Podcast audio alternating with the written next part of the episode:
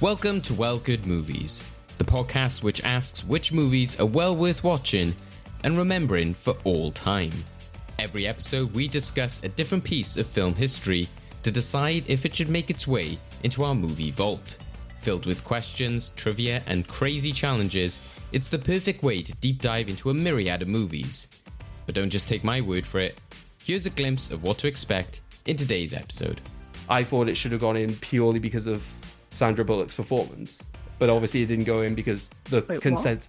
Sandra Bullock. So did I? I've screwed that up. That's my Yes, mistake. yeah. Julia Roberts. Julia Yes. Roberts. I'm so sorry. Um, Oh my god. Not that memorable.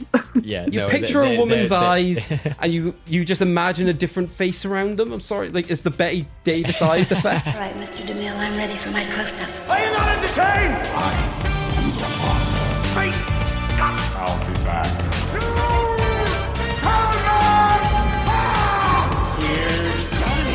Hi, Mark. They call me Mr. Tibbs. It's not the before. It's a silly little I'll you, my pretty. To infinity and beyond. You're only supposed to blow the bloody doors off. Well, good movies. Hello and welcome to Well Good Movies, the podcast that asks which are the movies well worth watching and which deserve to be remembered for all time. I'm your host, David Oscar, and I'm joined by my co host, our own Hollywood diva, that is Craig McDonald. Hello, Craig. yep. So many intros recently, you've just been like, yep, just agree. Well, no, it's because comparatively they could be so much worse. I've been uh, I've been kind recently. I guess that's that's what we're saying. I, I, I don't even think you've been kind. I think it's literally just if I rage at you for every single thing, then eventually it's just like nothing pleases. So I just have to try and find some concession somewhere. Right. So, Craig, recently uh, we had our episode talking about the Brave Little Toaster. There, we sort of alluded to the fact that we're building to 100 official episodes. So, obviously, things keep changing and growing here. For people who are long-time listeners and have listened since the very beginning, you'll know that the podcast has evolved and grown, and uh, we're continuing to do that. Uh, so, I guess this is something that we wanted to do since the beginning, but kind of like the pandemic and stuff has kind of like given us some hiccups and stuff like that. Um, but yeah, we're kind of making it clear now that we're going to have some more reoccurring members of the Well Good Movies team, which we already had kind of established. A lot of these people you already know who are frequently on the podcast. Uh, but they're going to help us with you know the different segments of the show and make sure that we got you know the well good movies team who you can sort of more familiarize yourself with and and hear episode to episode so we can't wait to introduce just some of them uh, this episode, but it will be changing. So, over in VHS Corner is one of the instigators of the 2023 Demolition Man drama. It is Sarah Williams. Hello, Sarah. hello, hello. I, I'm I'm hanging my head as I walk into this podcast episode. I'm sorry for the chaos that I've caused. I was like, how do I sum up uh, Sarah's inclusion when she's only been on one episode before, but has already made such a big impact? I'm like, well, it's with the film that just keeps getting brought up episode on episode. I know you'll never forget me as that person that brought you know Demolition Man into the vault. You know. So, how's it feel over in VHS Corner? Is it quite chilled over there? Is it se- seems quite a knowledgeable area? Is there lots of books or VHSs, I guess?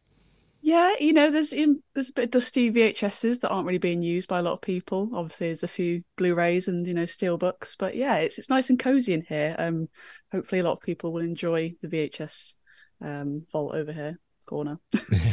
well, uh, and hopefully you, get some company uh, as the weeks go on as well. It'll be like, was it, Dictionary Corner, I think, on a countdown. They'll, you know, you'll have like a co-host who might be like, you know, making jokes and that kind of thing.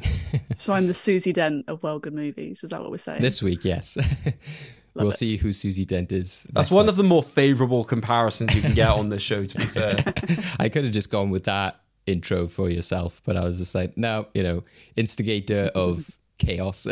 we'll go for that. And in terms of this week's film, we haven't obviously discussed what it is yet, uh, Sarah. But are you a classic movies person? Are you are you into sort of old Hollywood? Is this kind of your vibe? Would you say? I would definitely say I've not seen enough classic Hollywood, but I'm always keen to go back and see where things have been, you know, taken elements of, you know, that inspired many like modern films or people make, you know, sequels and requels of them all. Um, but yeah, I like going back and watching a black and white film and kind of, you know, having that sort of nostalgia and, you know, the dialogue always makes me laugh. Yeah, definitely, and especially with this one. So, uh, yeah, and it, it's good to go b- back to something classic as we've done many times before, but it's been quite a while, as I'm sure we'll discuss. So, over to our next uh, set of crew members, which are joining us. So, helping us over in the movie vault this week is our now official resident historian, as we've often referred to him as our kind of like go to historian, but uh, now he's uh, agreed that he'll uh, help out a lot more often. It is our good friend, uh, Dai Hill. Uh, who is also completing the duo of Florakis and Hill. But to be clear, I'm not saying the entire name. Dai, how how are you? Hey guys, I'm not doing too bad. That's good. Okay, well, that's so right. I'm I'm a slightly unwell, so if there's slightly if people start talking to me and there's a slight gap, it's because I'm slightly under the weather and struggling to focus. So I'll be joining in as much as I can, but mostly listening today. I think. well, we appreciate the the dedication, Dai. Uh, it's like a true historian. You've uh, you've come out despite the rain, you know that kind of. Uh, And please, whatever you do, do not live up to your name. yeah, yeah, you can make it die. You're gonna be okay. Don't say that sentence. It's so conflicted. You're gonna make it die. Well, as a true medical historian, I did spend this weekend in the um, the secret library of uh, St David's Cathedral reading old medical books about um, kind of medieval lockdowns. So, yeah, if you want any sort of ancient medical information for this weekend only, I know a bit about it. It's like that. That's not for this episode. That would be impressive if it was. Yeah. It's just like you know, whenever we're discussing, you're like, I've gone to this like library somewhere in the UK to find out about it. But no, we, I've literally been an ancient library learning about it. It's like the beginning of one of those Channel 5 documentaries. Like, today we're looking at the history of All About Eve, and my journey starts here in the medical library of this cathedral. yeah. And uh, Dai, I, you've been on, I guess, a few more times talking about these kind of like old classic movies. Is your appreciation of them building uh, or decreasing? Uh, obviously, we you, one of your early appearances was talking about something like Frankenstein. Uh, but then when I look back, you know, we've had things like Charlie Chaplin, etc. But then also you've talked about like modern masterpieces like Thunderbirds. So, uh, w- which do you prefer? Well, I, I find, well, particularly doing this with you guys, I've got more and more into anything that is an adaptation of something else. I love that comparison of things and to see, like, you know, where things are coming from and what bits they're picking on and what they're not and how they're adapting things. And, you know, you've got then, you've got a rule of what, what makes a thing good. And then you can compare it to what, you know, maybe is better, maybe is worse. You know, Frankenstein, better than the book. Thunderbirds, not as good as the original show. yeah. So, you know, it's it's fun that way. And as I alluded to as well, we are joined by the other half of the duo that was originally Florakis and Hill. Uh, if you don't know what I'm talking about, check out one of our Endgame specials from back in the day. Uh, so it is our resident film brain, Stefanos Florakis. Hello, Stefanos. Hello, darling. How you doing today? What a uh, appropriate way to come on to this episode, considering what we're and talking come on about. to David. but also just come on to yeah the introduction of yourself into uh, into our, our circle as well. Oh, absolutely, darling. I mean, thank goodness I quit smoking t- three years ago, because right now I'd be dying in cancer. So I guess by that, do I really need to ask the question about like old classic movies for yourself? Again, you've previously like reeled off all the winners of the Oscars, etc. in in the past. So, but then you also see all all the new stuff that comes out too. So I don't know, is it kind of 50-50 in your head? Do you find yourself going back to the old stuff a lot, or or they're just kind of like some key ones that you love? Well, just like the date of release of the film we're going to talk to, it is 50-50. So uh, it, it really depends. Um, obviously, there is the appreciation of it.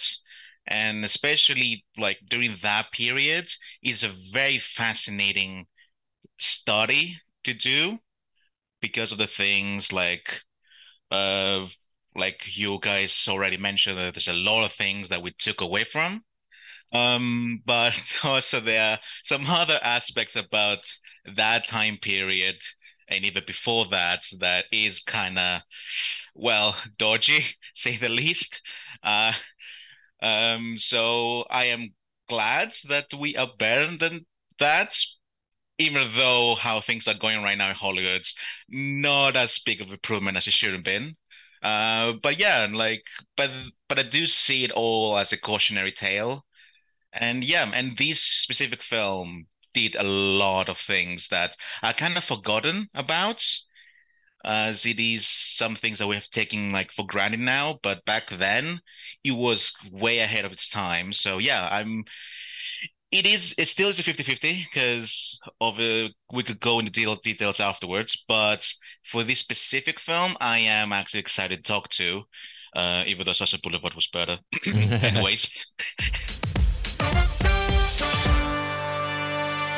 We've teased uh, this film enough already. So, Craig, for those who didn't catch our last episode, can you just catch us up on how we came to talk about this film and what it is we are talking about? So last episode we were discussing the Neon Demon, and in the end we had an end game all about the names of chemical elements in various films where David took on our guest Kalechi, and Kalechi was the victor, and decided to go with her film choice for this week, which is all about Eve from 1950. Honored members, ladies and gentlemen, for distinguished achievement in the theater, the Sarah Siddons Award to Miss Eve Harrington.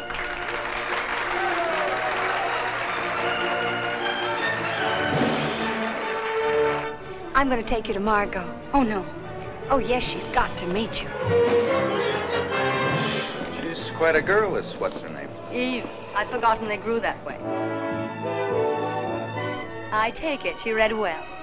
It wasn't a reading, it was a performance. Brilliant, vivid, something made of music and fire. How nice. After all you've said, don't you know that part was written for Margot? It might have been 15 years ago. It's my part now. You're quite a girl. You think? Fasten your seatbelts. It's going to be a bumpy night. Just to go into a little bit of details about this film, the synopsis is a seemingly timid but secretly ruthless uh, ingenue instigates herself into the lives of an aging Broadway star and her circle of theatre friends. So, this is a film which is directed by Joseph L. Mankiewicz, also known for various films such as Honeypot, Cleopatra, Guys and Dolls, and Julius Caesar, for which he also wrote those along with this film, uh, as well as Mary Orr, who goes uncredited uh, for this role. Music by Alfred Newman, cinematography by Milton R. Krasner, editing by Barbara McLean. Insofar as the cast, we have uh, starring as Margot Bette Davis, uh, we have Anne Baxter as as Eve Harrington, George Sanders as Addison DeWitt, uh, Celeste Holm as Karen, Gary Merrill as Bill Simpson, Hugh Marlowe as Lloyd Richards. Edit, not as my notes has uh, edited Hugh to Hi. It's not Hi Marlowe, it's Hugh Marlowe. And finally, with an appearance from Marilyn Monroe as Miss Caswell. So that is all about Eve. Cool. Right. Well, we can't wait to deep dive into All About Eve and eventually ask the question of whether it deserves the honor of a place in our movie vault, our vault that encapsulates memorable movies for all time. And interestingly, you know, no, will this carry on the string or will this change the run? But we haven't had a movie vault entry now for three episodes, guys. So that's also uh, quite interesting in terms of our discussion. But I don't want to influence anything in that way. Do we want? I don't want so- to influence, but I'm going to point out we haven't had a win for a while. but also, do you want to stick to that that streak as well? You know, you could take it either way. God, you're a used car salesman. I swear to God. So yeah, all about Eve from 1950. I think what's really cool about discussing this film is that definitely this year we have had a lot of 80 like late 80s 90s sort of like early noughties there's definitely been a lot of different sort of themes and vibes that we've had throughout the year and i think that this is kind of refreshing to go back to something a bit more classic you know old school hollywood um, and kind of see the differences a bit like what Stefanos was alluding to there at the beginning. So, to give us a bit of context for that time period and for Hollywood in the 50s, I go to our guys in, you know, helping us out in the movie vault this week. Dai, have you got anything interesting just about this sort of time period in general in terms of uh, the 1950s, or is it mainly sort of over to Steph for sort of the movie kind of stuff? Do you think? Well, the main bit of broad context that I think kind of overwhelms this movie is the Hays Code era, um, is the sort of ultra conservatism going on in society, and it really kind of seeps through this movie, um, right down to the fact that the famous part of the Hays Code is that you couldn't see like a married couple in, or you couldn't see two people in bed together without people having their legs out or whatever. Um, in this movie, when there's a married couple in their bedroom together, they've got separate beds on either side of the room. Um, it's so obsessed with desexualizing and conservating whatever um, all of the people. Um, and so that's the thing to really bear in mind. And I think, you know, really, really informs this movie.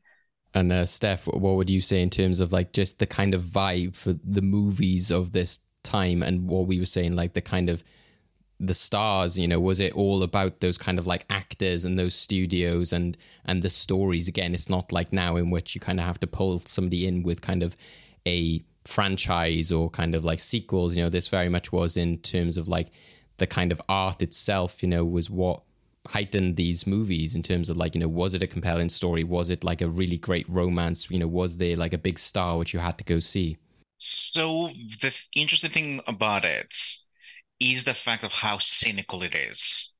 It, I mean, it's not like we didn't, didn't, we didn't have other cynical films about the performance arts uh, back then, but this is something very specific about female actors in the performance arts and the fact that even when they go to this to the lengths of becoming as cruel and cunning as the men counterparts in the industry, they still don't have power.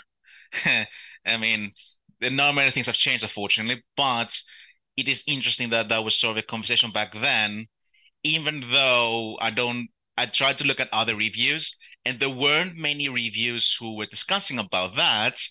They were discussing about specifically about the character being the villain, but in today's eyes, in today's windows we can see very differently. And that is how i took it. And but yeah but the Hays code is very much there. And once Dai said it i could feel the bones inside me just shivering. Uh, but there but there's still a lot of things that work for it. Like one thing that was a big deal back then is the fact that Bette Davis was playing a character of her age. It's it, is not like it wasn't unheard of, but for fact for, for the fact someone as big as her to play that kind of character almost to a point of felt very more autobiographical, even though it is not. And and may I even say, like maybe there is some queer coding in there, because it is very much well known that Bette Davis was very much queer. But you know but there are those things in there. She was always able to bring that out in her performance even though not many people were able to read it. Well the right people were able to read it and that's what really mattered but yeah there's a lot of different things and also like a bit of a stretch but that's how my brain works the character of DeWitt it was one of the very rare times where i see like a critic having that kind of power just because he has an outlet. And that kind of, you know, fortunately, how we are right now, of other men of that kind of power getting an outlet and saying things that shouldn't be said. And and unfortunately, yeah, there's a lot of all those things. And I really was surprised. While at the same time still having a humor with it, which again, it was something that a lot of these films needed to have back then and especially because it was after the Second World War. Uh, so they needed to bring back all the audience that they lost due to the creation of TV uh, back to the theaters. Um, but even then, there was, even though there was still the charm that we all know of the classic era of Hollywood, it still ended up being way darker while following the Hays Code, while having all those restrictions, but still providing the story that kind of stayed alive, and then we kind of trying to not replicate. I want. I don't like the the word replicate uh, or copy, but evolve to the more socio-political elements that we're starting realizing were active around us. Yeah, it's quite interesting actually, I suppose, when you look at it from the point of view of the the dark, cynical aspect of it, especially as you said, being kind of after the war, because you can easily watch it and be like, oh yeah, you know, classic Hollywood movie, especially when you've got somebody like Marilyn Monroe appearing. But that idea of, you know, the big lines and kind of like elements of romance and the big sweeping music. But then again, when you look at something like, you know, Gone with the Wind or something like that, in which which is more kind of during the war period or, you know, potentially could be said just before in terms of maybe production or the kind of like audience it was going for, you know, that is more of a kind of an epic and kind of this sweeping romance and a lot of films which then, you know, would get compared or mentioned within this time. You know, it, they can be maybe more genre pieces or, you know, adaptations of books.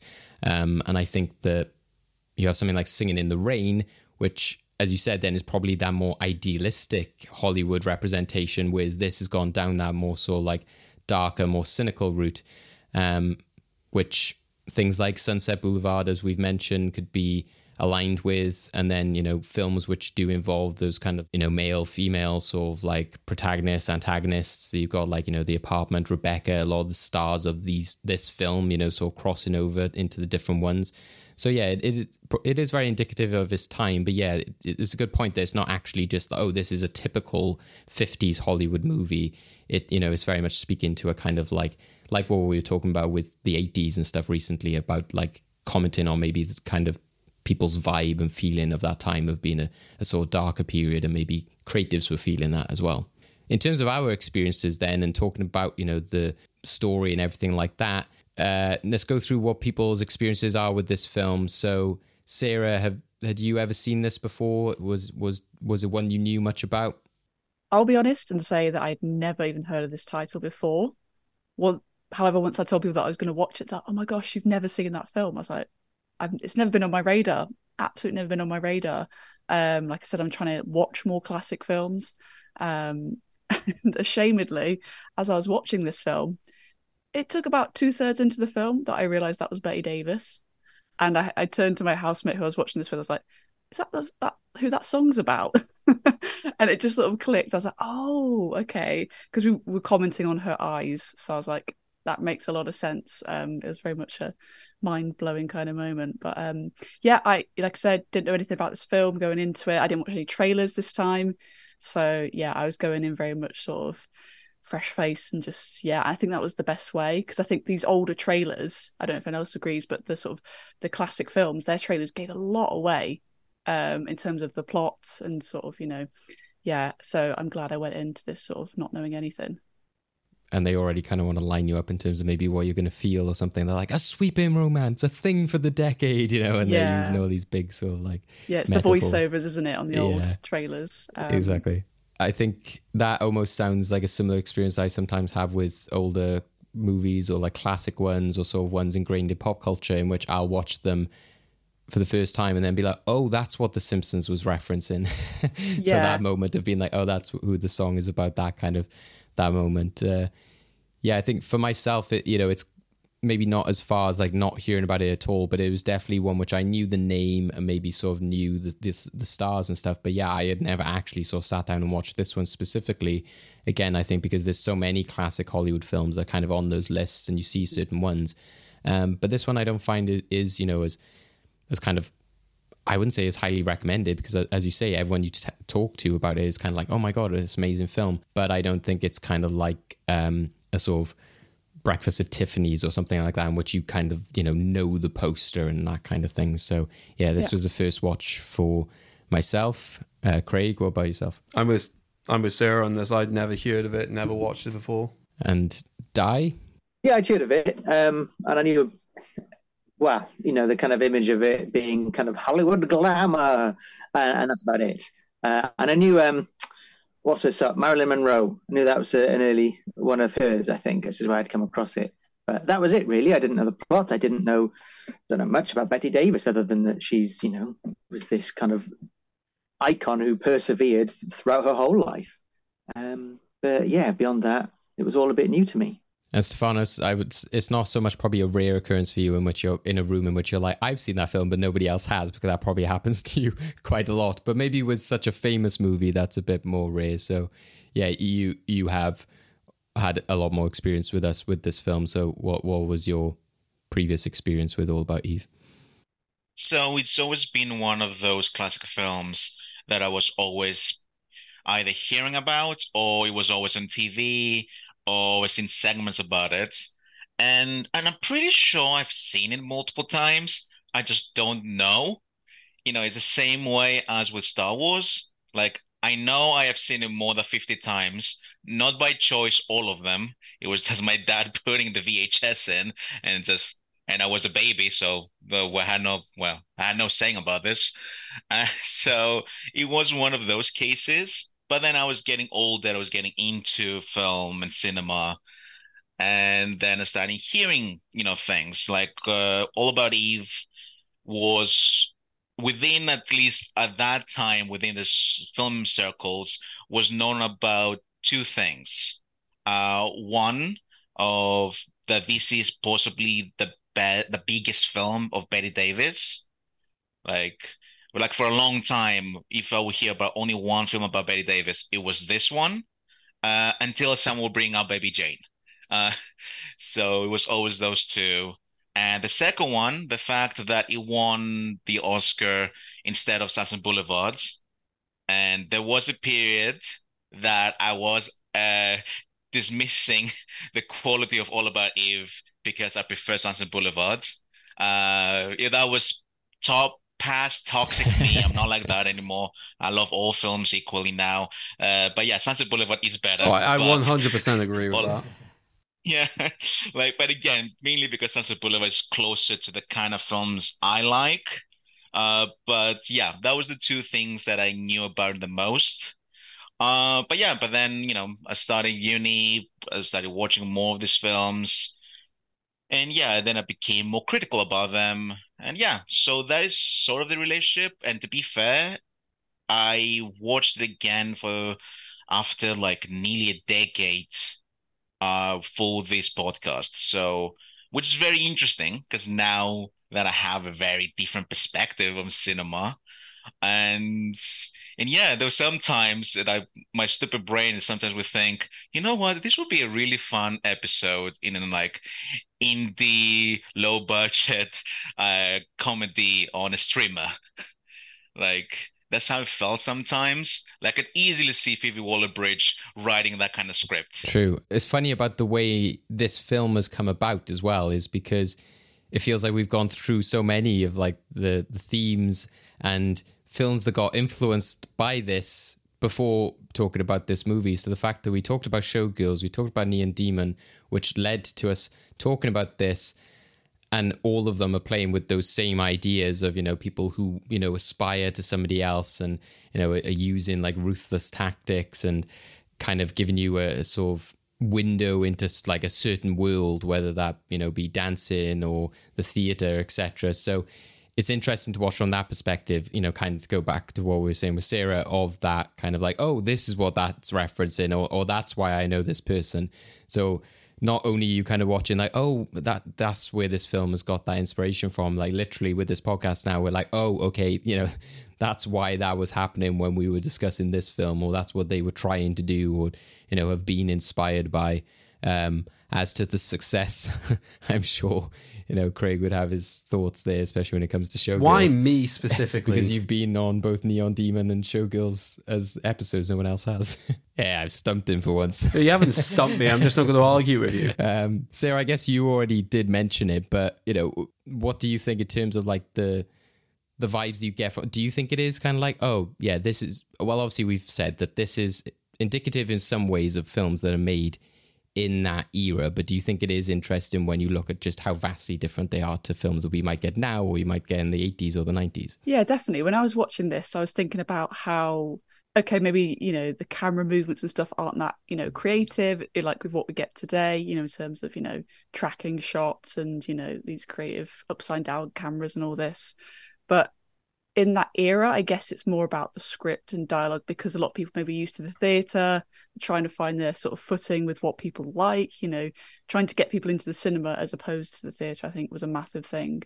Um, I guess like yeah. people had more like there'd be like an intermission. You'd watch multiple films, or there might be like a Yeah. short film that plays beforehand and stuff. yeah, you have a B movie and everything, so it's a whole kind of experience. It feels like a whole. You're going for an evening out, whereas whereas nowadays, I guess it's more casual, and you want that fast paced. You might want that fast editing that you know they couldn't necessarily do back in the day. Um, but yeah, it's interesting because I really like the sort of the set design. There was one moment where they were in a house. I think it's the sort of the party for Bill. It's like a delayed party. It really, and this is again, this is very modern view to say, but it really reminded of WandaVision. You know, they sort of do those flashback scenes, and obviously it's it's it's homaging these kind of films and this era, but it literally felt like that in terms of the whole set design and the costumes um, which you know again it's it's not original by any means but it's it's having that sort of you know that question you were saying about will modern sort of people look back at these films and look at the different techniques? And yeah i mean looking further into this film this film's been referenced by a lot of people. It was on um william friedkin's like you know some of his favorite films that he mentioned that i watched recently um it's yeah i think it's one of these because the, the themes are so strong regardless of how it's filmed or you know maybe the messaging at time and what the cultural impact was it seems to have lasted you know 70 years on really.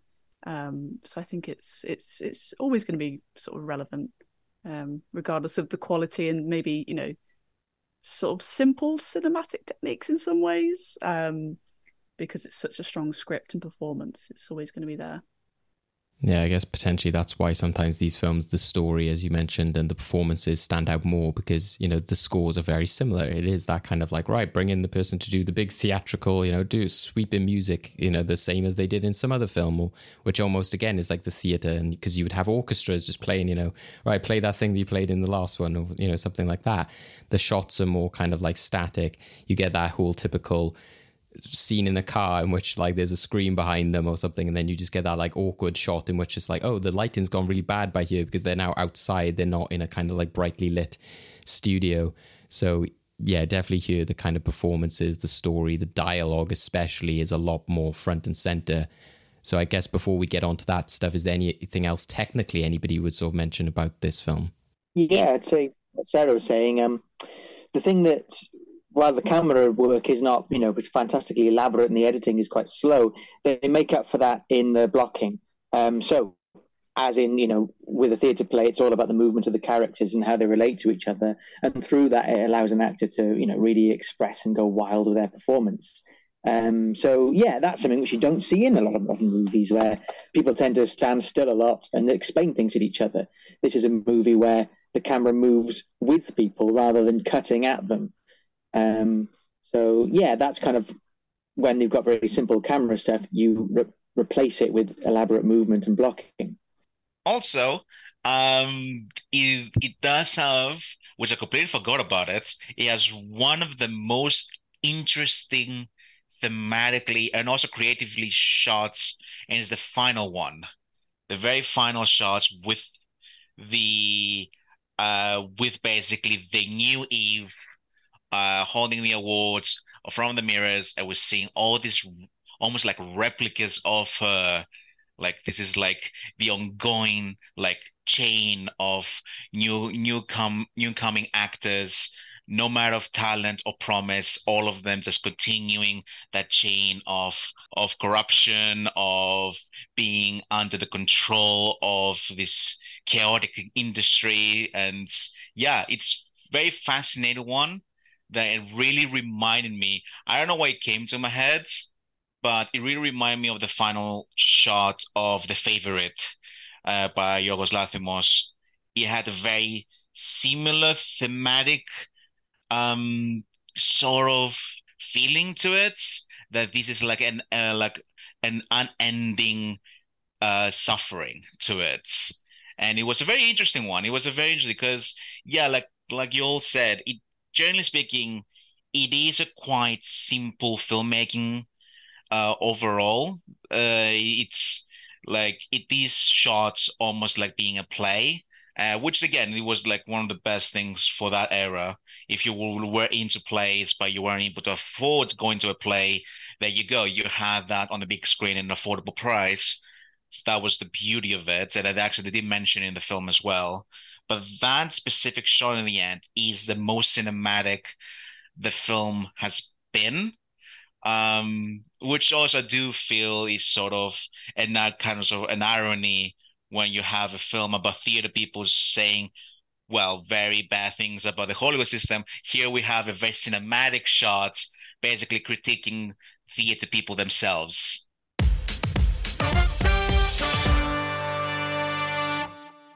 This film has one of the slowest openings I've ever dealt with. Like, I understand in this critique of the industry and, you know, sort of build up exactly what they're trying to do. But my God, there did not need to be as much narration as there was talking about like the skill of the actor. You could trim some of that back. Like it, it, it felt overly pretentious, and it was a bit of a block for me for a while as to what it is the film was actually trying to achieve. Like I don't think you, I don't think you fully get the effect of, you know, just how toxic this industry can be with having some people be so congratulatory about it especially in that particular way. Um, yeah, I will say a lot of the narration of this film bothered me. Hmm. Yeah, the change in narrators I thought was quite interesting angle to go at it from, and I was impressed sometimes again with some of these older films in which I was like, okay, I'm like engaged in the story from the get go. I think the way that they kind of like untangle things, maybe it's a bit like what Dai was saying, it's a bit that the the setup and the blocking and everything kind of helps you to be a bit more like in the story and feel like you're watching something like a theater production. Um, so I didn't have as much problem with the kind of like yeah the build up.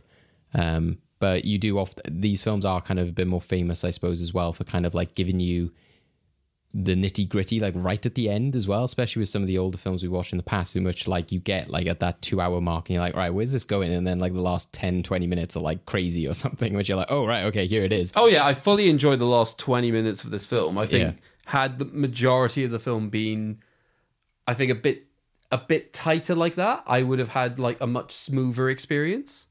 Hmm. Yeah, interesting. I think it's quite effective in terms of like building up those characters, and I think you know I enjoyed it a bit like what Steph was saying in terms of. I, I think it's effective at building up some characters. There are Yeah. some where I have issues. Mm.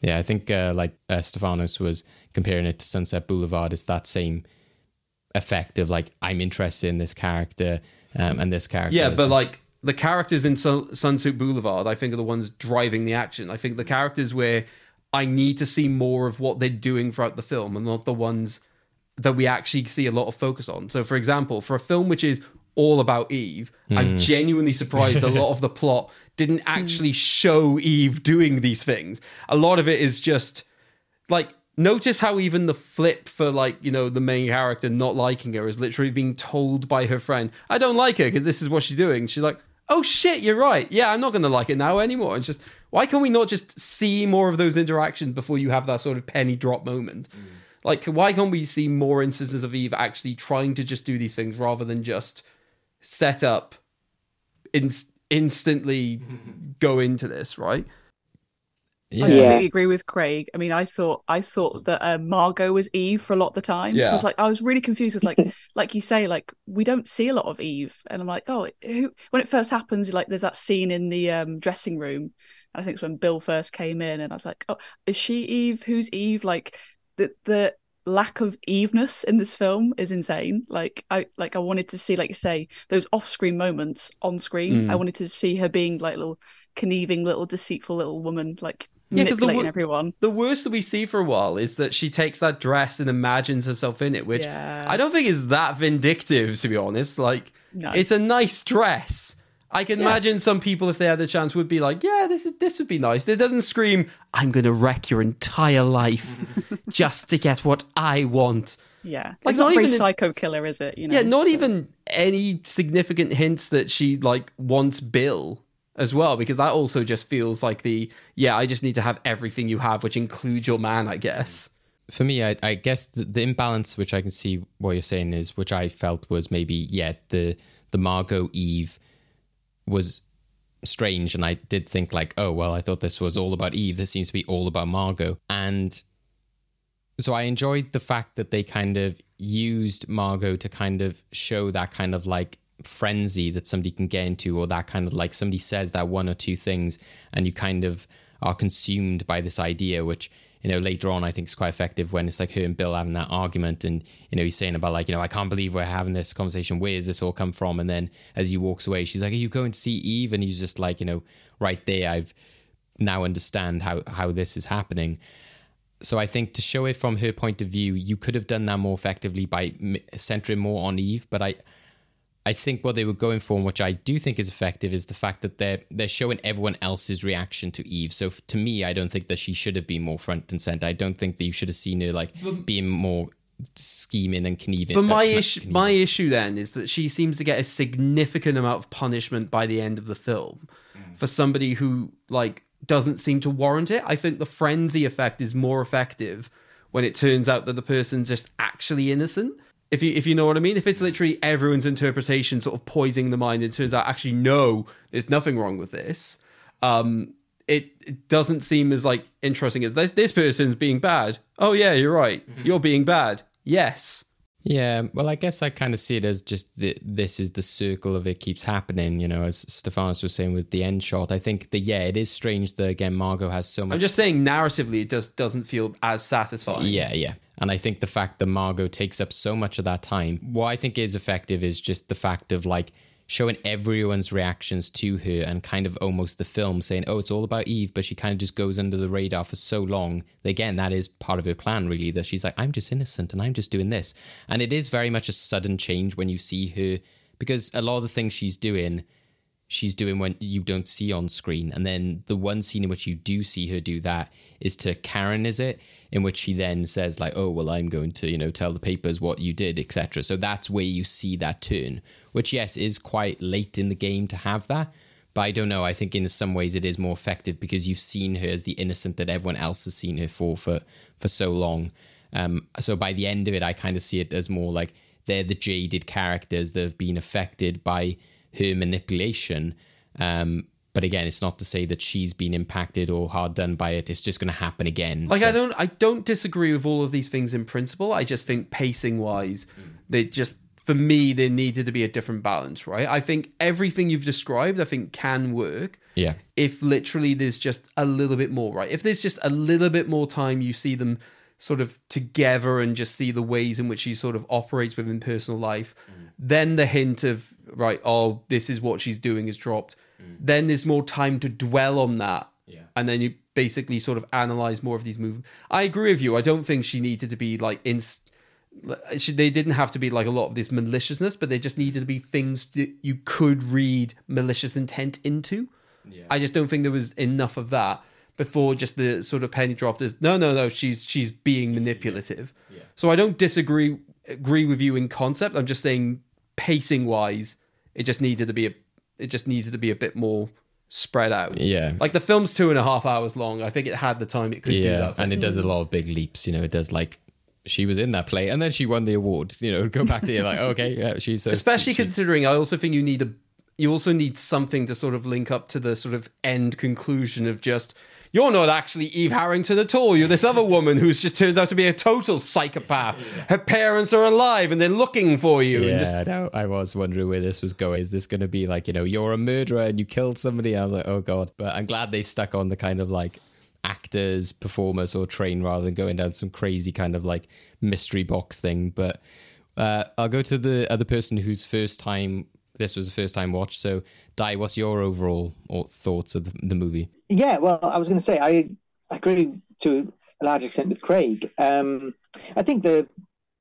whole thing of Eve not featuring that much is all about building a suspense of is she genuinely a villain or not, and it's to it's about building suspense. But I think it the point where it falls down is that, as you say, there's not really any scenes highlighting between Margo and Eve. You know, we're not really learning about their relationship. There's a huge opportunity for them to maybe have a friendship or have like a mentorship or you know build any kind of relationship other than just this sort of vague master servant thing.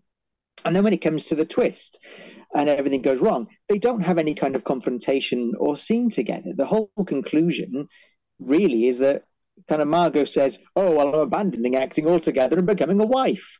And eve is literally just in another room for that point so yeah, I think it loses a lot of its dramatic um, resolution. It builds up a lot of tension with the kind of what's Eve all about, but then it completely drops it by you know not really highlighting or, or focusing on the relationship between the two lead characters. It it's left for everybody else to just faff about, and none of the other characters are really particularly interesting. Yeah, because there's that one snide line bet- uh, that Margo gives to Eve after she's accepted that award, and that's it. Again, I think that's that's where it does seem like they're kind of like entranced by Margo and by just the sheer fact of production wise, like you know Bette Davis. So I think the fact that they want to kind of go with like these are all the people jaded by her, and they're at that award ceremony, and she thanks each one of them. So I think if it wasn't Bette Davis playing Margo, then it might be more of a balanced kind of like these are all the people jaded and affected by her. But because it was Bette Davis, it was like we need to focus more on her. So like you said, they do set it up to be these two central characters, but I think they probably didn't ideally intend that. It's just because they had Bette Davis in it, then it had to become she was a bigger character, but she was still a part of the group of people that were jaded uh, by it. By the way, can we just establish this now? Because it's it's dawned on me that the way that David and I are saying her name is different to everyone else's. Yeah, sorry, I was. Is it? It's Betty Davis as opposed to Bette Davis. David and I have screwed this up, haven't we? I'd say Betty Davis. Yeah, because if the if it is the song, she's got Betty Davis eyes. Oh, yeah, then that's yeah. true, so we yeah. so yeah, we've screwed this up. Yeah. I'm saying this now so we don't get like lambasted for this know, later like, on. in my head, I was like, I'm sure everyone said Betty Davis, but I looked at her name and I'm like, wait. Well, yeah, because we're thinking of like Bette Midler, but that's spelled Yeah. like Beth Midler. Oh, so yeah, so we yeah, that's on us. I mean, if it makes you feel any better, it's it's it's a fake name. It's actually a nickname. Oh, in that case, I was couldn't give a shit. By Um, a close friend of hers, and because I think the studio wanted her to change her actual name, she was like, "Nah, no, I'm not gonna change my name for you. So here's what I'm gonna do. I'm gonna make my first name shorter. So eat that, or I'm gonna leave." She was a badass. Okay. Fair, fair. So, Steph, I guess does it come down to you to then like massively defend this film, or Um, massively.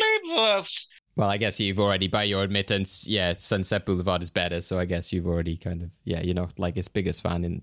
No, it's it's it's it's a phenomenal film, but again, it's one of those films that I've known for so long that I cannot see differently to what it is.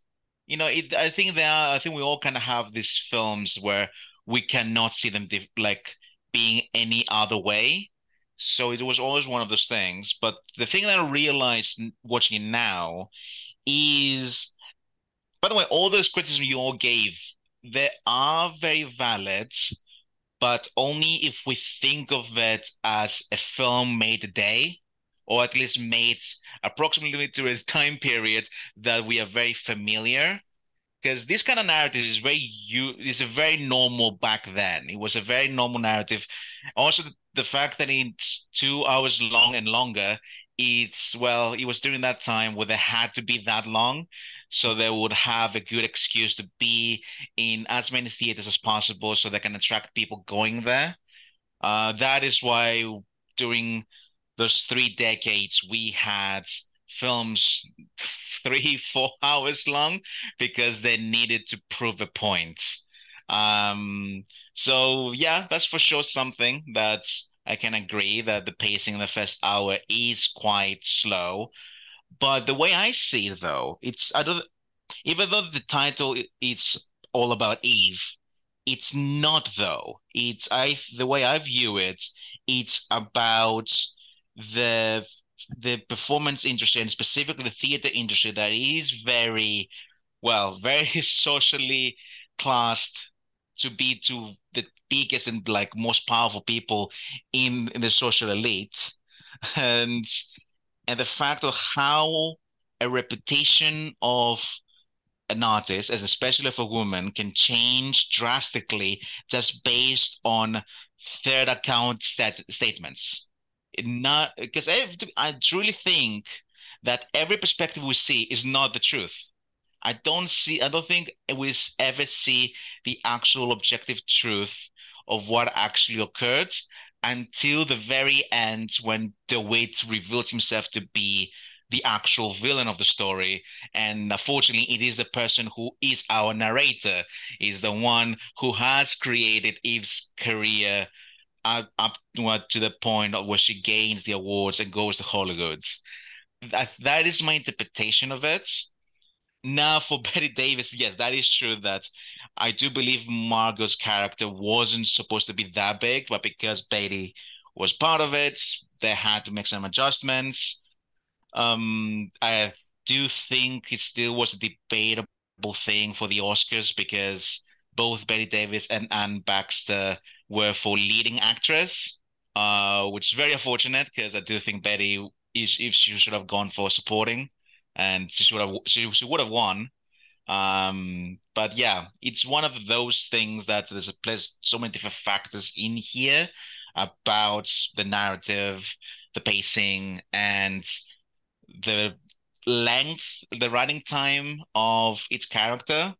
But yeah, the way I view it, I view it as an ensemble. I view it as an ensemble piece of all these different characters. Um, even the fact that each character is something different.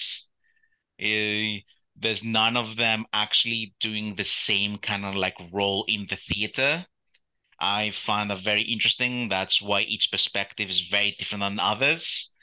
And the fact that the most human perspective you could say is Karen's, because Karen is the one who is not part of the industry, is married to it, but she's the only one who sees the human elements of each one and the fact that the only one who saw the sensitivity of Eve is her. But I do think her experience with everyone else has basically take, taken down her empathy. Um, so yeah, I I think there's a lot of things in here. There's a big conversation uh, about it. Um, but again, it's very it's very entertaining for me to see all your all your ideas and perspectives about this as your this is your first time watching it because I am wondering how I would have been if I watched it for the first time. I'm I'm I'm just so conflicted now on whether she's such a Karen because she's like empathetic and sympathetic. I'm like, oh, she's she's not a Karen, but then like you said, she was also jaded and this know, was like, also like 50 years ago, David. she probably was like that then, but grew up. But how great would it be if we watched a film from 1940 and there was a character called Karen who was just an absolute arsehole and you're like, oh, yeah, it's always been the way. and I think for me, it's, you know, go back as well what you were saying earlier, Sarah, about, you know, the technical aspects compared to things like the writing. I think for me, it's because the themes are so strong and they're so compelling that you know that does help me in the way that I was sort of watching it and that it does sort of carry through some of the kind of like pacing issues or character issues a bit more because they're so strong and clear in what they're trying to say. There's so many films now and maybe even back then which would be like those themes become secondary and i think we, you know we could all agree again that a film which has its intent on what it wants to be and what it wants to say first is always better than the other way around um, so, and again, as to how successful this is, I probably would agree with Stefanos and Craig. I think the Sunset Boulevard does it better.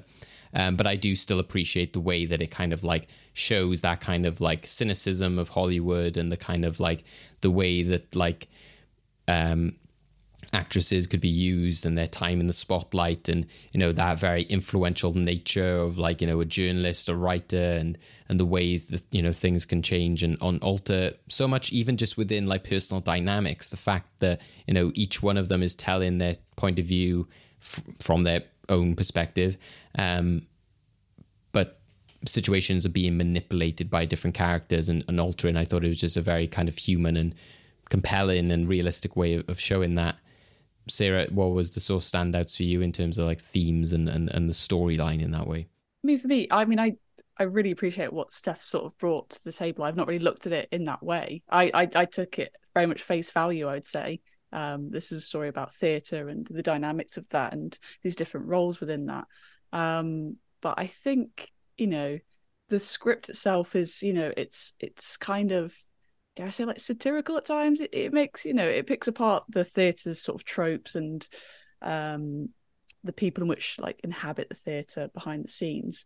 Um, but I think it's it's really those sort of sharp, witty bits of dialogue that a lot of come a lot from Margo uh, in this, which really sort of stood out for me. And you know, we've talked about a lot of like sort of general negatives, but I think you know there is a lot of positives in there, and I think it comes from performance, uh, especially from Betty Davis. Like I've you know never seen her in anything else before, so this is my sort of introduction to her, and I'm very much invested in much more of her work because she seems like a badass. She seems like you know both an actress and you know chooses roles which you know broke boundaries at the time and you know i'm sure steph can enlighten me on those but um yeah i, I think the themes and the sort of narrative plot points are, um, are quite obvious but i think it, it does what it needs to do and is in the terms of the year it came out i think yeah i think it is effective and probably was effective. I'm sure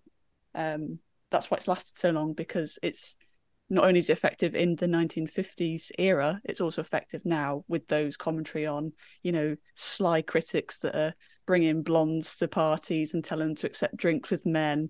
Like I felt, I was just like, I was gagged at how like in real that was like to nowadays. And I liked like Marilyn Monroe's, like no one's really mentioned Marilyn Monroe, but I loved her character in this. And I could see those little elements of who she was going to become and that kind of self awareness of the whole theatre situation and filmmaking situation. So I found it really interesting in that there's really just really sort of two-hander like comments I loved from like multiple scenes in this film. I think that was just great. And just the way the characters respond and the the script I think again is you know one of the strongest again like Sunset Boulevard you know especially again Betty Davis's character. But I think even um, as well in terms of like Eve herself you know and and that's helped by Anne Baxter I think that you know they do have some like fantastic dialogue to work with here um, and some really like memorable ones. You know there's loads in the quotes you know like Sunset Boulevard again of like that whole idea of like it's the pictures that turn small. It's kind of going for that very like you know famous kind of like you know oh every line is a kind of like you know big memorable line because it's so theatrical and especially Betty Davis is being so kind of like on the nose and kind of bold with every sort of delivery that she has. So I think that that you know is what stood out to me. And like you said is almost sometimes satirical. I think the fact that even Karen sort of breaks into laughter at one point you know I think was quite a great moment in terms of like it wasn't just oh, she wants that part and they're both fighting for it. I liked that her character just go like, yeah, you know what? You know, I shouldn't be playing like a character that's too young for me. And, she, you know, she's happy not to do that role. Um, so then the fact that like Karen sort of breaks into laughter, you know, about the absurdity of the entire scenario. But I thought that's what was interesting is what built up to that is just that kind of how people can get themselves riled up about certain situations which just happen by circumstance or just natural progression in terms of like, yeah, well, we got her there, you know, their car's broken down and she purposely did that because at the time, you know, as she said, she was like, yeah, I think she would see the funny side. And yeah, I think this is the right thing to do because again, it's showing the party scene, for example, in which that critic could say, like, you know, or anybody in that scenario would be like, I don't like the way that she was acting. She needs to be brought down a, you know, a level. She needs to be brought down a peg.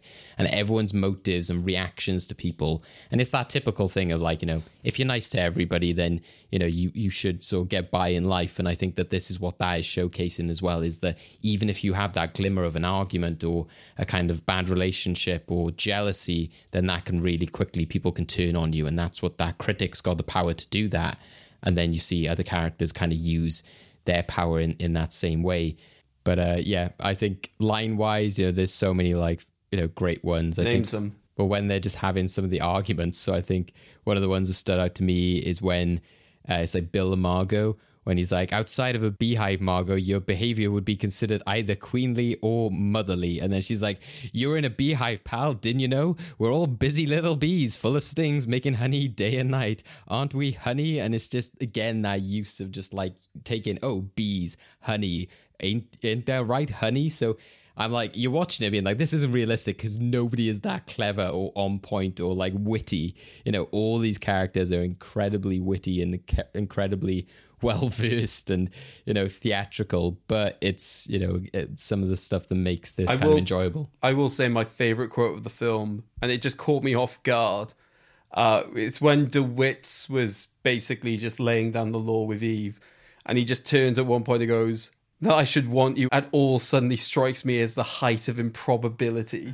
I don't know why. I just think I just I just sort of went like, "Ooh, burn." Why is that so devastating? I feel like there's a lot of films like nowadays where they try and get very like real dialogue, which I do like. I do like films like that, but I do kind of like the novelty of you know this very obviously it's very sort of self-aware, but theatrical kind of you know that's not what people speak like day to day. But I liked it in this. It was campy, it was funny, and um yeah, I, it worked for me.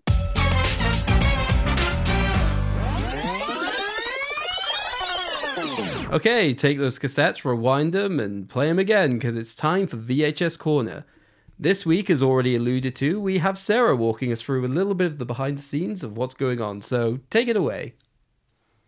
So as we've mentioned, um, this film has received lots of Oscar nominations and wins. So this holds the record for the most female acting Oscar nominations in a single film with four. We have Anne Baxter, Bette Davis for Best Actress, and Celeste Holm and Thelma Ritter for the Best Supporting Actress. This also shares the record for most Oscar nominations with 14, the same as Titanic and La La Land. On top of that, we have Bette Davis, who also fell in love with her co star, Gary Merrill, during the shoot of this film. And the two married in July 1950, a few weeks after filming was completed. And they adopted a baby girl who they named Margo.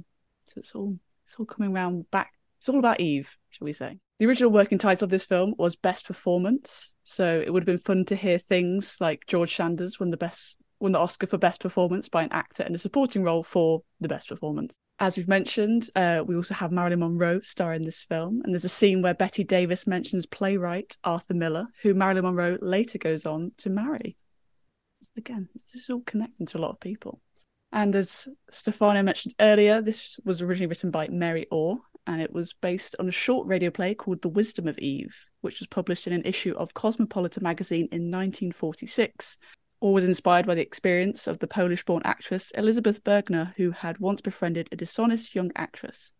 And more recently, she claimed the Eve Harrington character was a combination of many young actresses she had met in her experience. So, what do you guys think about some of those facts? Interesting how the, the film incorporated in so many people's lives as well. Like, yeah, I, I like the joke there about it's all about Eve in the sense of like, it is all about Eve, as in all about Eve, the film, because it has influenced their lives so much.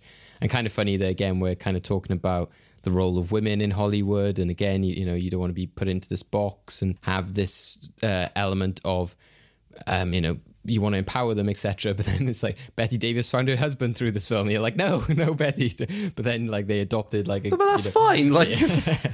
we're not we're not saying that women shouldn't get in relationships anymore. But uh, the fact that it, it was obviously um, a very sweet relationship in the fact that it went as far, you know, that they adopted a baby, etc., and and was so influential that uh, they named their child after that character. That that that's a really nice thing, I think. I also think it's quite ironic that it was 1950 that gave us the film that had the film for the most acting nominations for women, considering something that we've talked about a lot in the past. You know, a lot of uh, a lot of Oscar nominations for women seem to be either just one or two films, or even just female-led performances tend to be the ones that oh, dominate. So the fact that it was back then that it was just one massive ensemble film that got all of these nominations and we're meant to have progressed in society. What the hell have we been doing? Or is it just all of the female talent is now being spread out as opposed to just all concentrated into this one film? I think that's an interesting parallel to probably look at sometime. And I guess the fact that the author as well was influenced by so many people, which again makes sense through the dialogue, and I guess even the fact it's based on a book also like lends itself to why this has such a great script. But that also shows I'm not sure if that's the exact translation, right? I don't think it was like word for word things that have been said in the book. But again, like if you were doing Shakespeare or something, then or Dickens, Yeah, because that's a play. Of course, if you take a play, you're going to use the dialogue. uh, I'm just saying you've got a this better- version of Romeo and Juliet's a lot more street cred than I remember. I'm just saying you have some source material as opposed to just what's in your head. Steph, any any reactions there to the facts? only just realized that there were a lot of female characters in here, and nearly none. And every time they were having conversations, nearly never mentioned any of the male characters. Oh, th- yeah, this is a film Passes that was absolutely test. yeah, past the back. I was dying to say that earlier. Sorry, Craig. no, no, it's all good. I'm glad it came up. Speaking of things I wanted to say earlier that can come up, can I now say Yes, yeah. Yeah, so the voice of Shere Khan was in this film. yeah. So George Sanders, uh, so DeWitt, basically. yeah. So he is the voice of Shere Khan in Jungle Book. And as he was talking, I was like, where do I know this guy's voice from? And then See, I, I pegged I pegged it quite quickly. I just didn't want to assume. So when I did the IMDb, I was like, yes, I was right. But something else fun I found from it was that he played Shere Khan, but can you also guess like what other kind of franchise he's been in? Batman. He was Mr. Freeze in the Adam West TV oh, show. Oh, dear Lord. so it's literally like him, like I think doing some sort of like Scandinavian sort of accent or something. And it's basically just him in like a silver suit with like a bunch of like robber kind of looking guys. And he's just there and like, you know, with smoke around him and ice. And then I think whether it's in the same episodes or eventually, but he has just kind of like a space suit on essentially with like a gun.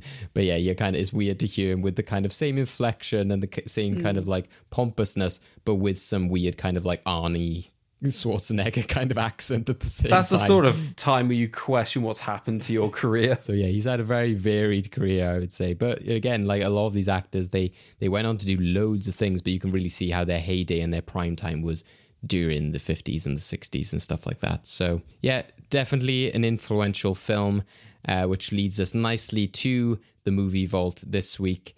Uh, so, for anyone new to the podcast, we'd like to think of this as a time capsule of memorable movies for someone to dig up in the future. So, should All About Eve from 1950 gain the honor of a place in our movie vault and be remembered for all time? Has um, departed now. Uh, as he was feeling a bit ill, as we've already established. So, what does Dai think about uh, whether all about uh, all about Eve, whether that should go in the movie vault? No, I don't think he needs to go in the movie vault. It's all right. You know, Bette Davis is brilliant, but there's probably better. She's got better movies out there. Mic drop. Bye bye. She's got Yeah, better movies out there. Thanks, Dai. Bye bye. I should probably sing that again later because that was clever. That was really clever. So that's uh, uh, thoughts and opinions there. Um, let's go to the person who has the most experience with this film uh, next. So, Stefanos, what do you think? I think it would be way, way too dishonest if I say no at this point. Uh, so yeah, I mean, you know, like uh, Sunset Boulevard is already in your vault, so it'd be nice to have and one more thing that these two uh, films are connected with.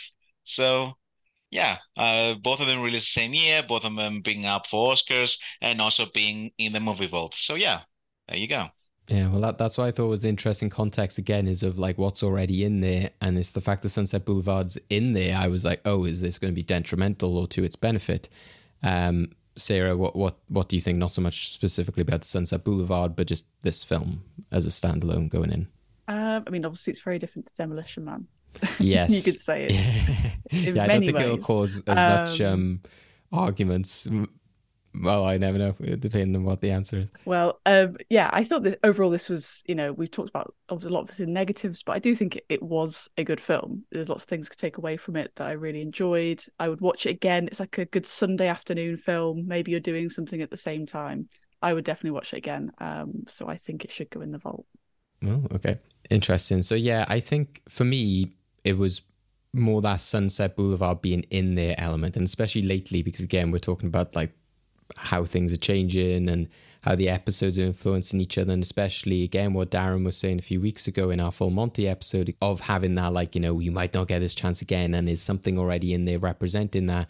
And even though again we've made the point before, of, again a film doesn't need to necessarily only be representing something, or if it doesn't represent something, doesn't mean it's not a good film as we said, you know, we are well good movies. Is it worth watching? Is it a good movie? Um, and I definitely would agree that it is. I think, uh, like Sarah said, I think it's a great Sunday movie. I think there shows all the great strengths of that time in Hollywood. But I think it's just for me, unfortunately, is because the very core of this film is about that kind of like Hollywood and those jaded stars. And because that is all pretty much in Sunset Boulevard, I think obviously there's some slight variations, but I think because the the main purpose and the main story of it is in another film, which most of us have said is done more successfully in another film, which is in the vault. I'd have to disagree with Steph in the sense I don't think it then means that they should go hand in hand. I think it's that that film is already there in some way or concept. And I think the yes, obviously Bette Davis does a fantastic performance. um, and it's a great film with some great dialogue, etc.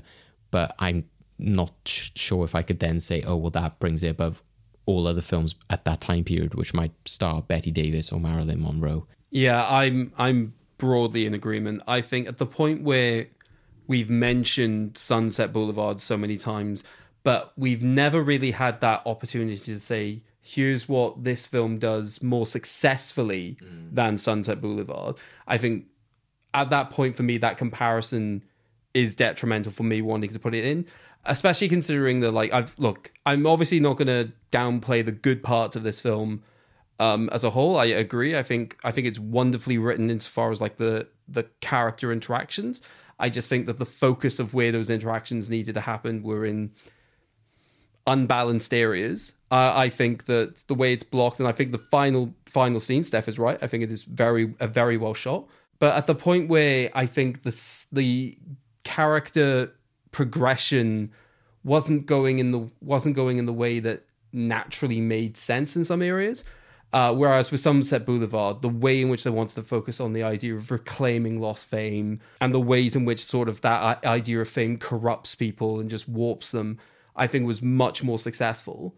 Um, so that's why I think in that comparison, I think unfortunately because there have been a lot of films that we've done in that sort of we've done the side by side comparisons and we've discarded for whatever reasons. That's why I'm on the side of I don't think it makes it in this time. Again, I think this were a case of if if there were segments of the vault where we would put certain things of films uh, in for different reasons. So, for example, when we talked about the Brave Little Toaster, I said if we could have like a segment just for music, I put the music of that film in. Um, at the very least, here I would definitely put in um, I would put in performances, right? Even the same for when we, like ages ago, when we did Erin Brockovich, right? I thought it should have gone in purely because of Sandra Bullock's performance, but obviously it didn't go in because the Wait, what? consent. Sandra Bullock. So did I? I've screwed that up. That's my Yes, mistake. yeah, Julia yeah. Roberts. Julia Yes. Roberts. I'm so sorry. Um, Oh my god. look, it's Not that hot. memorable. look, it's hot here. Um, I'm I'm I'm slightly recovering from sunstroke, and just you you picture it. Yeah, You no, picture they- a woman's they- they- eyes, and you you just imagine a different face around them. I'm sorry, like it's the Bette Davis eyes effect. So yeah, that mistake aside, I don't think it invalidates any of my actual arguments. Uh, that's why I think, unfortunately, I don't think this film goes in. I well, I think it's like we've said before again, without getting complex of being like, oh well, there's different things in the vault for different reasons, etc. Or like you know, this bit of a film could go in. I think it's just purely like you know, if we're in this world in which that film can still exist, you could still seek out that piece of music or that performance. I think it's just again that you know, if you want to make that separation of these are the more exceptional, or this is that great representation of it, and I think it's it's a unique situation because we've not had it before in which actually The we're- thing we're comparing it to is already in the vault. but also, we've not had it in which like they're both stellar. You know, in which something which well, true, it's yeah. still good, or it didn't do it as well, or something is like, oh, it's an okay film, or it's a nice film, but it's just not good enough on it. You know, like something like Rush Hour, which we were For me, this is just vindication because Sunset Boulevard didn't win the Oscar and this did. this is my no, no, no, no. They were retroactively correcting history.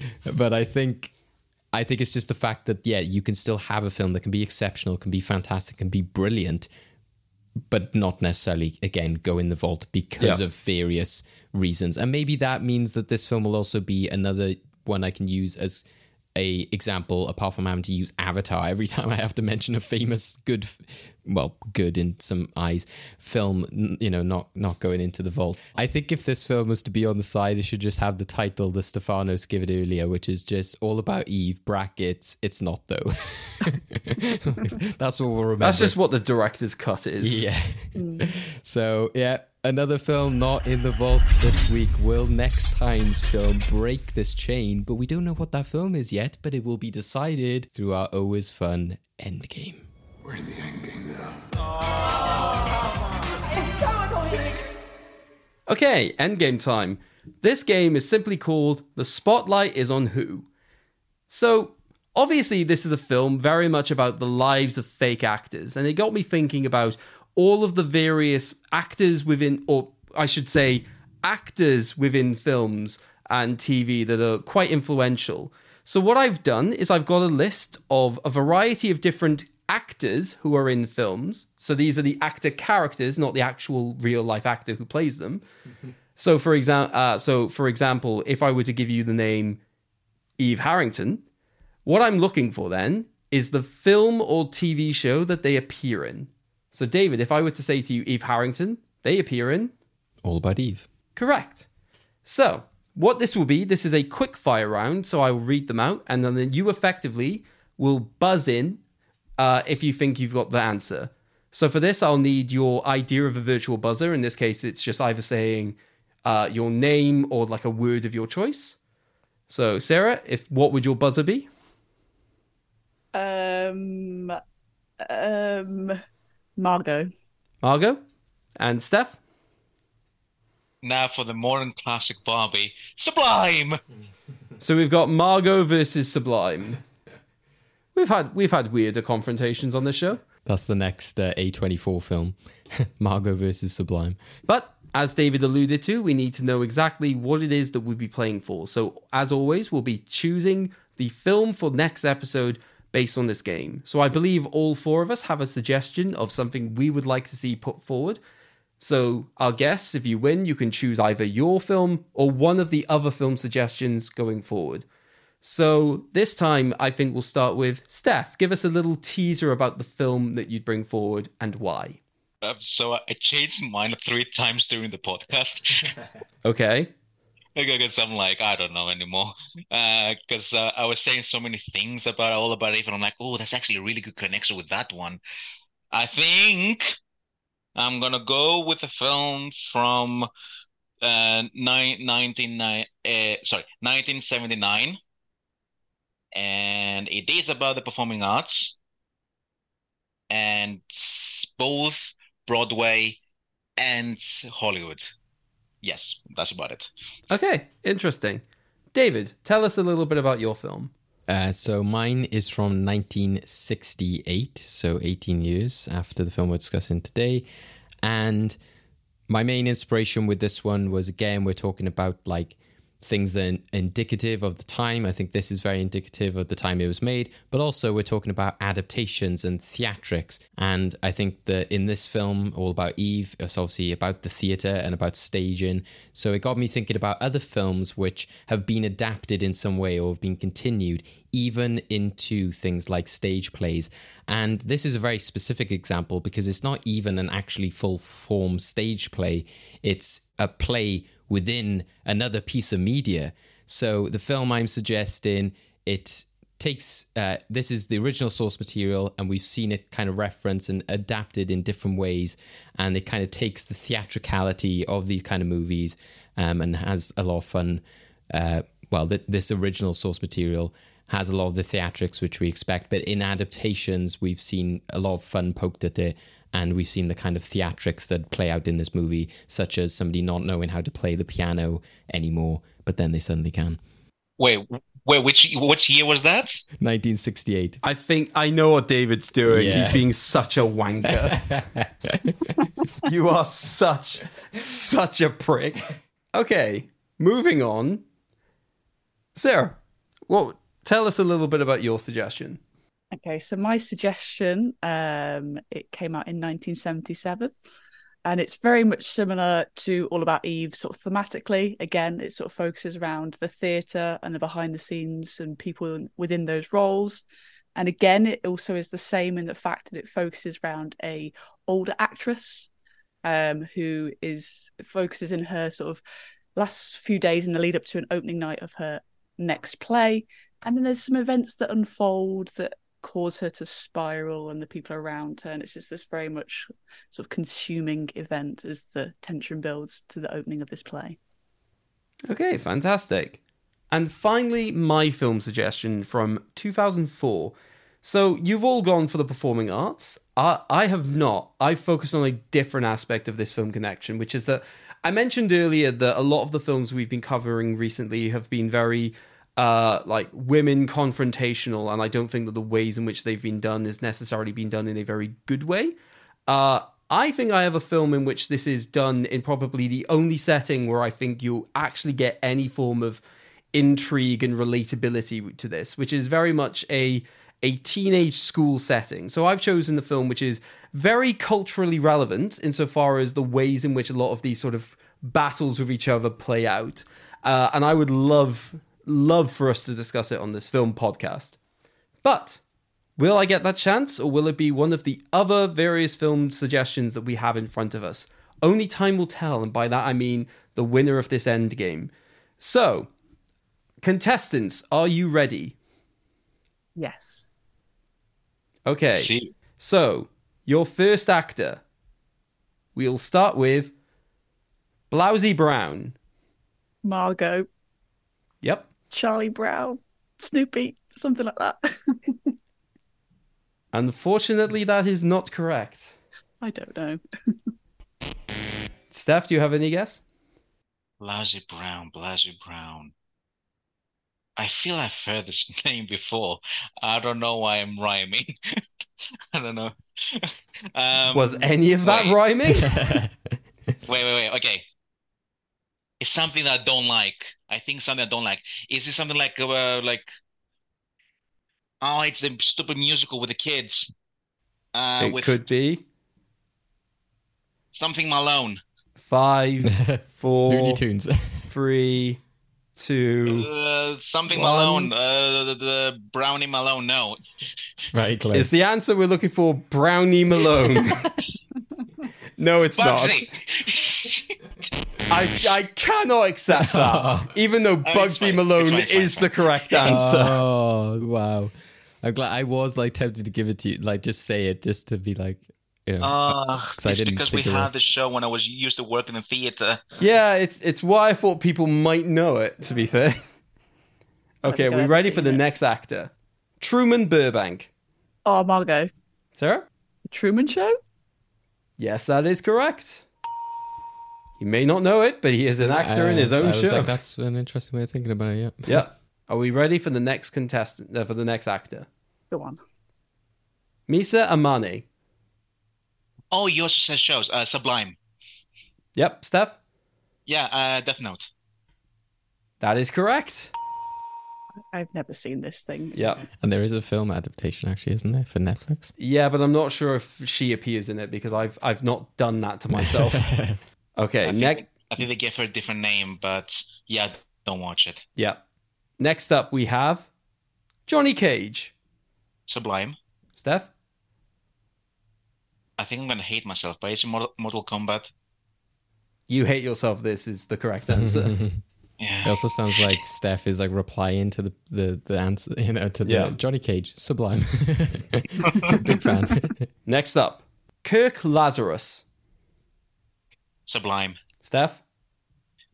Uh, I hate that I know this shit. It's so toxic. Tropic Thunder. That is also correct. I was waiting for Tropic Thunder to show up. I'm doing so bad. It's fine. There's every chance that you'll uh, you could come up. I mean, I I don't think it's possible that Steph will know every single one of these. No.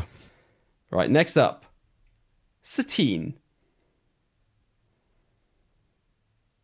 Margot. Sarah. Alien? It's unfortunately not Alien. Alien, the film famous for actors. Sorry. Steph, any guess? Ugh, it doesn't help that I just watched Ahsoka and I'm thinking only Sabine right I now. know, okay. yeah. And Satine is in Clone Wars. Yeah, well. So this is not helping. Um, and you're wearing a Grogu t-shirt as well. um, in a croak. Um, can you tell me if it's a show or a film? Oh yeah, this is a film. I think there's only ever I think there's only one other TV show in this list. So Uh, pass. the answer I was looking for was Moulin Rouge. Oh. Oh, of course. I originally I originally had Christian, but I thought that was way too hard, so I changed it to Satine. Right, next up, Rick Dalton. Sublime. Steph? Uh, Once Upon a Time in Hollywood. Why do I know all the toxic ones? Okay, let's see if this falls in line with uh, Steph's characterization of toxic. Because we next up we have Mr. Peanut Butter. Really, this is Oh, a surprise. uh, Sublime. Steph? Uh, Bojack Horseman. Yes, that is Ah. correct. It's You're the, picking things I've never seen. There's a lot of bewildered faces I from mean, Sarah in this game. I thought BoJack Horseman was well known. I think it's it's tricky though when you have to put yourself in the space of television and film. That's the thing as well. Okay. He said there's only one more, so I guess But that was the yeah, TV one. That's so. that's gone. Now. Also, there should be absolutely no excuse for this next one. Oh, Right, next up, Norma Desmond. it's been said several times. No. Oh my! Movie vault. Oh, oh, Margot. I so this is tricky. Um, I think Steph Oh, whispered Sublime, but I'm not sure. I think I will give it to Sarah because Sarah was clearer. Sarah, I'm gonna lose anyway. So, um, Sunset Boulevard. yes. yay. Yeah. And I'll, I'll also say this is another film that has been mentioned, granted not to the same extent, but the next actress we have is Mia Dolan. It's a film that Sarah thinks is overrated. Sublime. Steph? La La Land. Yeah. I'm gonna flip this table. Hey, hey, I, I got La La Land, you got Sunset Boulevard, so trade, fair, fair trade. Moving on. Number 11. Gem. Pardon? Uh, could you uh, repeat, please? Uh, Gem. I'll give you a hint. Gem is also in the name of the film. Uh, Margot. Yep. Uncut Gems. Oh, Not that kind of gem, unfortunately. It's a it's a it's spelled with a J, not a G, unfortunately. Oh, you didn't tell me that. uh, Sublime. Yep. Jem and the Holograms? That is the answer we were looking yeah. for. I was, I was trying to think of the name of that. Is that like based off a show or something? Or... It's a graphic novel, is it not? I Oh, okay. I think. I don't know. All right, so David, let's just have a look at the scores. So uh, it is six to Stefanos and two points to Sarah. There's every chance we can end in a draw. Next up, Gary Johnston.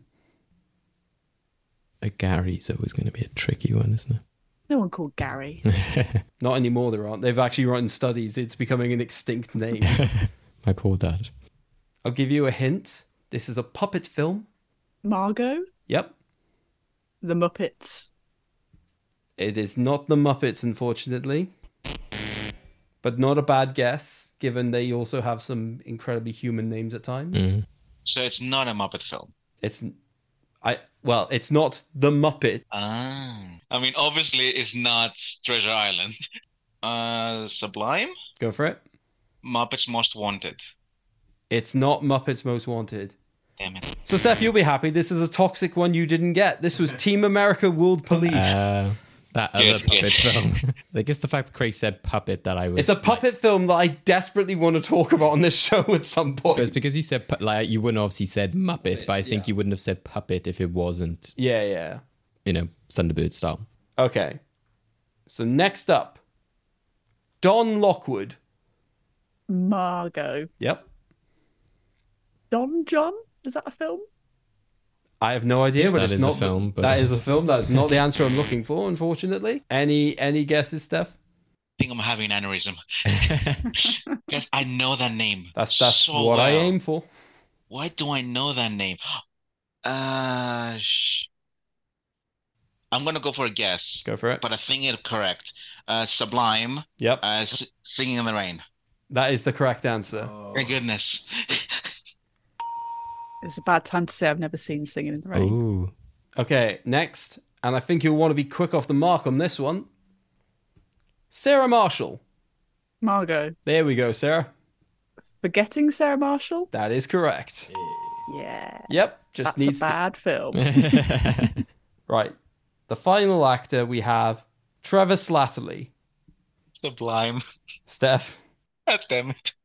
Oh, Iron Man 3 slash Shang-Chi and the Legends of the Ten Rings. oh. That is specifically correct yeah, answer. I was, I was like, as you said I'm a three, I was like, "Ooh, I'm gonna jump in and be like, oh, and you could have another film," but you did it for me.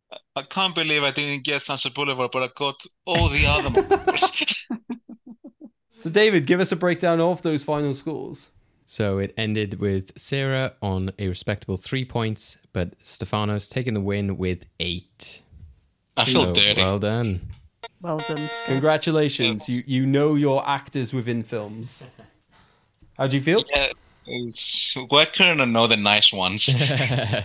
why did I have to know the blackface and the other ones?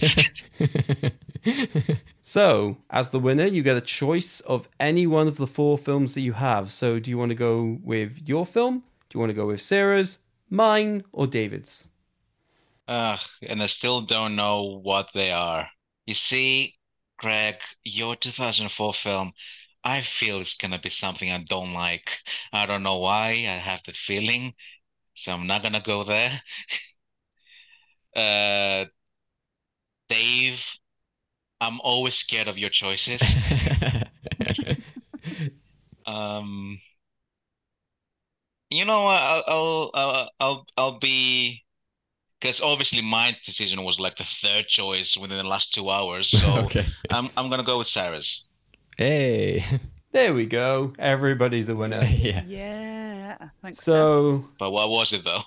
yeah. So, Sarah, now is the time. Tell us a little bit about why you chose this film, but then fundamentally what the film is. So yes, as I mentioned before, this th- this film is very much thematically similar to All About Eve, but in a bit more of a more modern setting in 1977. Um, so the film I've chosen is Opening Night. Oh. I haven't I haven't seen it personally, but it seems Oh. to be popular amongst theatre fans, and um, it just yeah, it seemed to be very similar in terms of the narrative which Margo goes on in this sort of journey. So I was curious to see that as well. So hopefully everyone else is excited for that one as well. Nice. I'm, I'm a big fan of people who come in with with blind choices. Um, a couple of episodes, I I got criticized for blindly suggesting films. I wouldn't say you got criticized. They were just They were con- they were con- they no, just- they were confused. Okay. It was just like, wait, you've never seen it, but you're suggesting it. Yeah, I mean it's supposed to be critically pretty good. You know, the reviews were good on Letterboxd. So oh, that's not it what. That's not the films I blindly choose. I I blindly choose crap. But yeah, anyway, opening night uh, that you can catch if you want to watch along with us at home. Always worth what uh, check in, um, JustWatch or some other apps, or just having a look around your streaming services. Because sometimes this can be obviously a bit more outdated by the time the episode comes out. But currently, uh, you can catch it as a part of your subscription with Mubi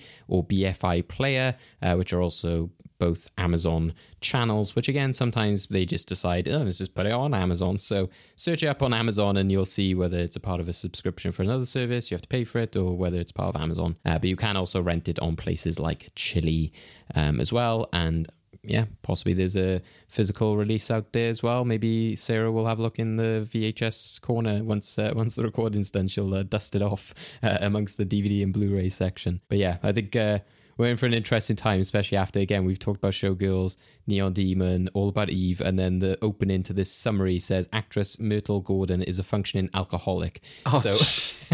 Yeah. so will will Sarah be bringing the chaos once more? But bear in did? mind, this is also now going to be our lead into Halloween as well. Yeah. Oh god.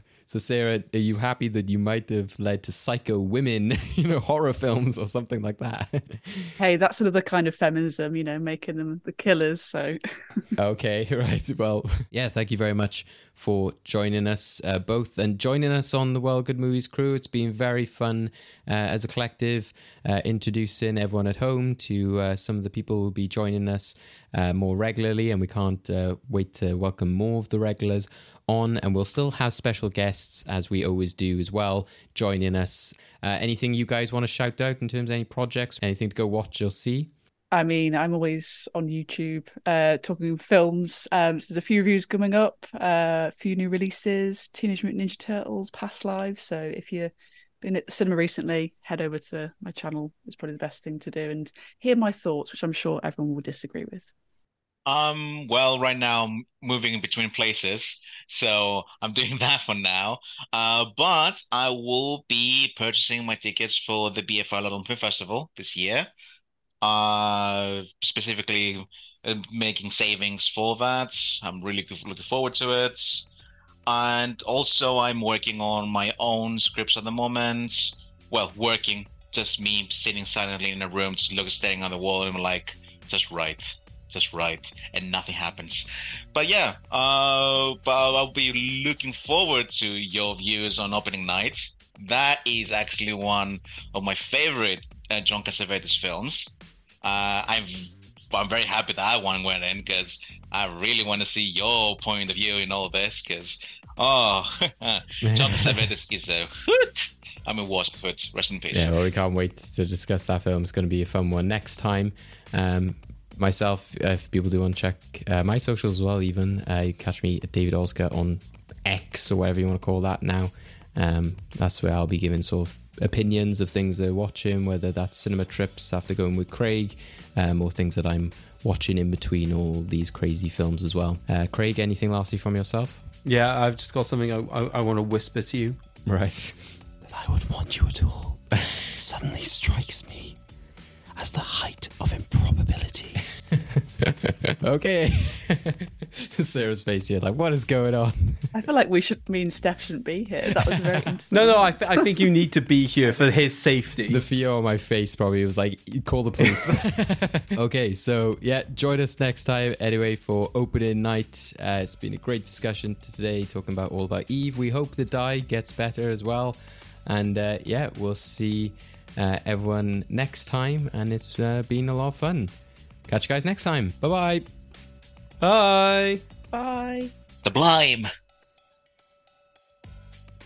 To keep up with the latest episodes of Well Good Movies, you can listen to us on all your usual podcast outlets, including Apple, Google, Spotify, YouTube, and more. Don't forget to follow us, subscribe, and rate us where you can to keep our podcast growing. You can follow us on Twitter, Facebook, and Instagram at Well Good Movies to keep up with the latest news and highlights from all our episodes, as well as tell us what movies you want to be discussed in the future. So, what are you waiting for? Go check out the film we'll be discussing in next time's episode. I'm going to flip this table.